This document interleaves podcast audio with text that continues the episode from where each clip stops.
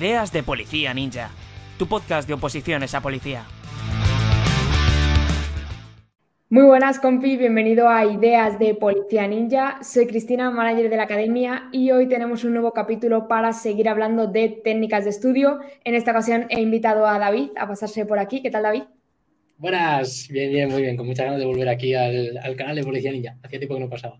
Genial, pues estamos haciendo una miniserie para presentar las técnicas de estudio a todo aquel que aún no las conoce. Y en esta ocasión vamos a hablar de una que te mola bastante, sé que eres muy fan de esta técnica, que es la técnica de la cadena. Entonces, para, aterrizar y para situar a quien no tiene ni idea de qué va esto, eh, cuéntanos un poquito, ¿qué es esto de la técnica de la cadena?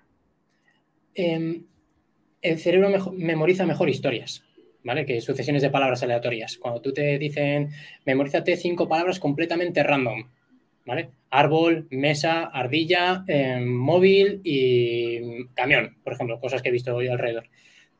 Es muy difícil memorizar eso y es muy difícil memorizar además el orden en las cinco palabras que te he dicho. Te pueden sonar, pero el orden es muy difícil de memorizar. Sin embargo, tú si montas una historia que vaya relacionando todas estas palabras, las historias se memorizan muy, muy bien. Esto es una técnica de cadena. Es así de sencillo. Simplemente montar una historia con una sucesión de ítems que te tienes que memorizar en un orden concreto.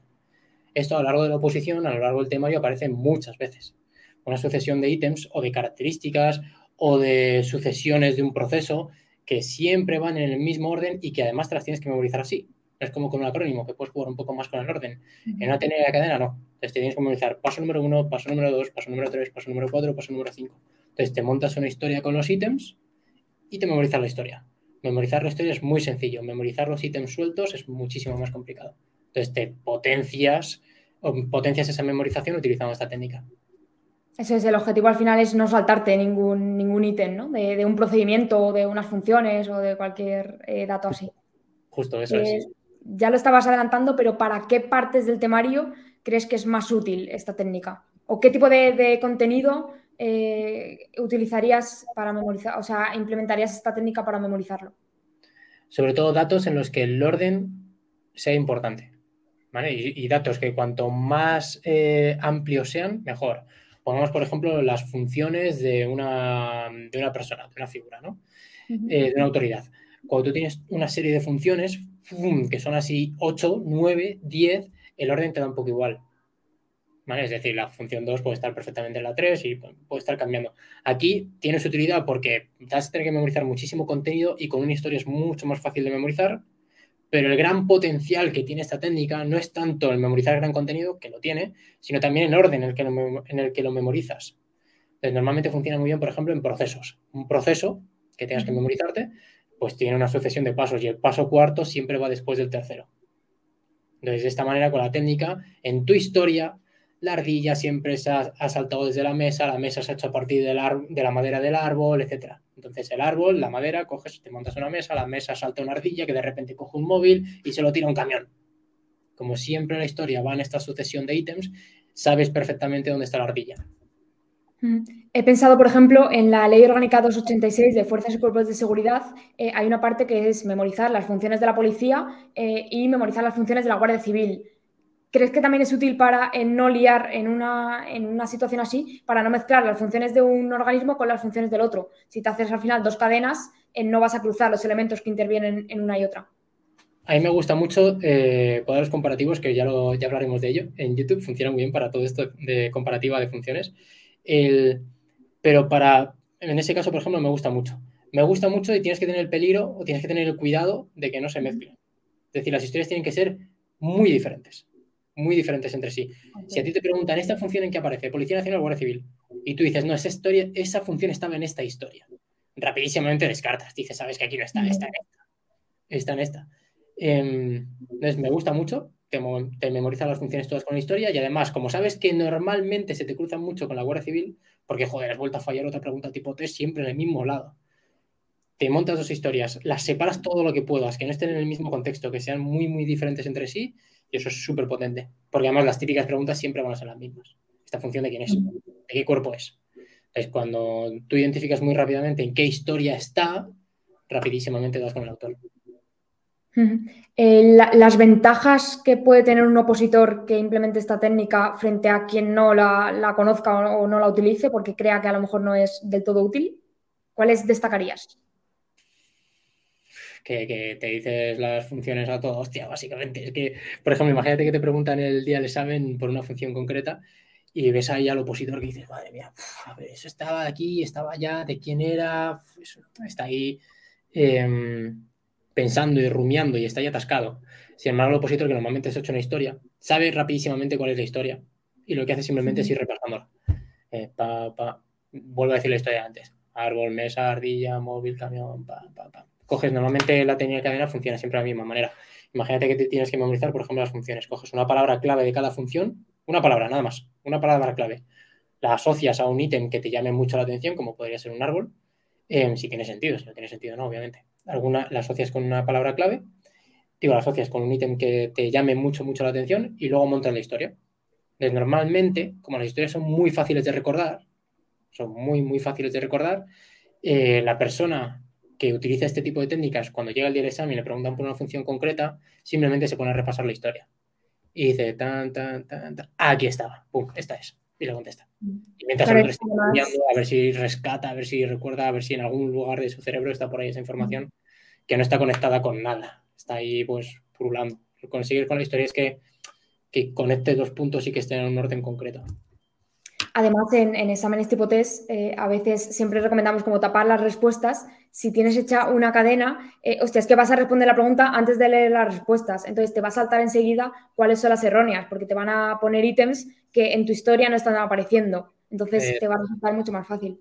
Además que cuando, cuando destapas las...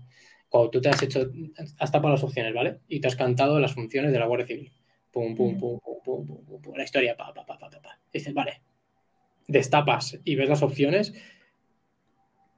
es que te, te, lo canta rapidísimo, te canta rapidísimo, oye, es la B. O sea, es la, es la B, es imposible que sea la es imposible que sea la C, es la B, 100%, porque ni la A estaba en tu historia, ni la C estaba en tu historia, estaba la B. Por tanto, Total, son esas preguntas a las que son esas preguntas a las que el opositor que no lo tiene bien memorizado le hace dudar mogollón, porque solamente te cambian una palabra o una función y al final, como no lo tengas bien atado, dudas mogollón. Sin embargo, si lo llevas eh, mediante esa técnica, eh, es que te sientes invencible un poco, ¿no? Claro, y que luego hacen, o sea, el propio tribunal no se inventa funciones. O sea, el propio tribunal no, no inventa, la, la A y la C no son funciones inventadas, son funciones que aparecen en otros lados del temario.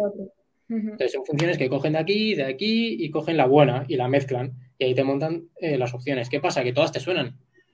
Eh, eh, joder, si me suenan todas, claro, que te suenan todas porque estaban en tu temario, pero estaban en diferentes puntos.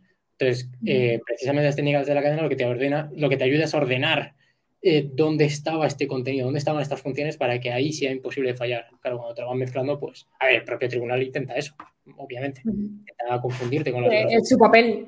Claro, claro, claro, claro, totalmente. Ellos quieren discernir de quién es un buen em, opositor y quién no lo es, o quién recuerda el dato y quién no lo recuerda. Entonces, normalmente las opciones pues no, no, son, no, son, inventadas, sino que las van recogiendo otras partes del temario.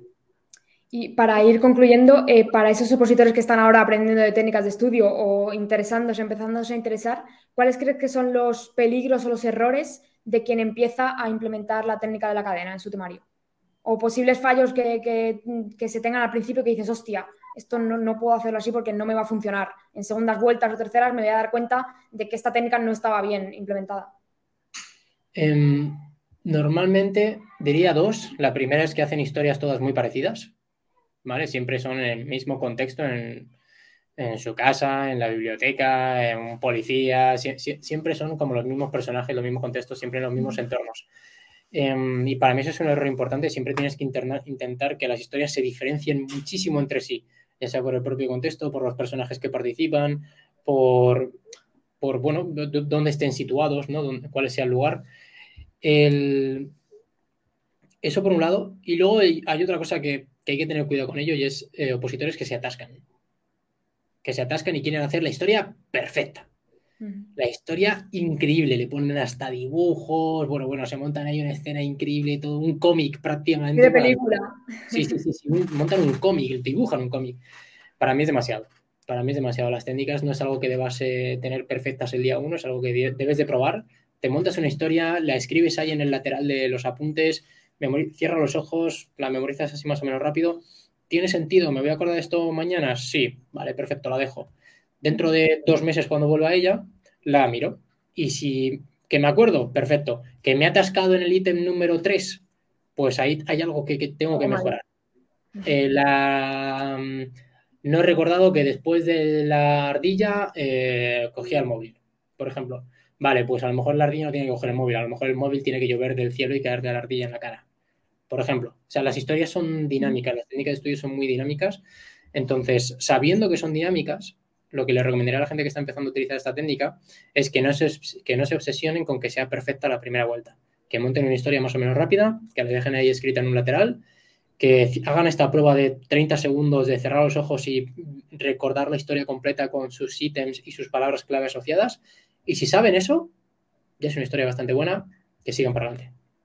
Eso sí, que se pierda el miedo a, rectificar, ¿no? Y a cambiar lo que en un primer momento, que al final todos cuando aprendemos de técnicas, en un primer momento hacemos historias de mierda y asociaciones de mierda, pero luego, eh, o sea, hay que decir, eh, vale, bueno, pues ahora que me he dado cuenta justo a tiempo, voy a cambiarla para no, no fallarla, que tengo todavía tiempo. Totalmente, totalmente. Sí, sí, sí, yo llevo seis años utilizando técnicas y sigo, sigo cambiando cosas y cambiando reglas de técnicas porque, porque no sabes cuáles, o sea, la realidad es que no sabes o sea, el día uno no sabes bien cuál de las 10 técnicas que han metido en esta, en esta página se te van a quedar. No lo sabes, lo sabes con el paso del tiempo.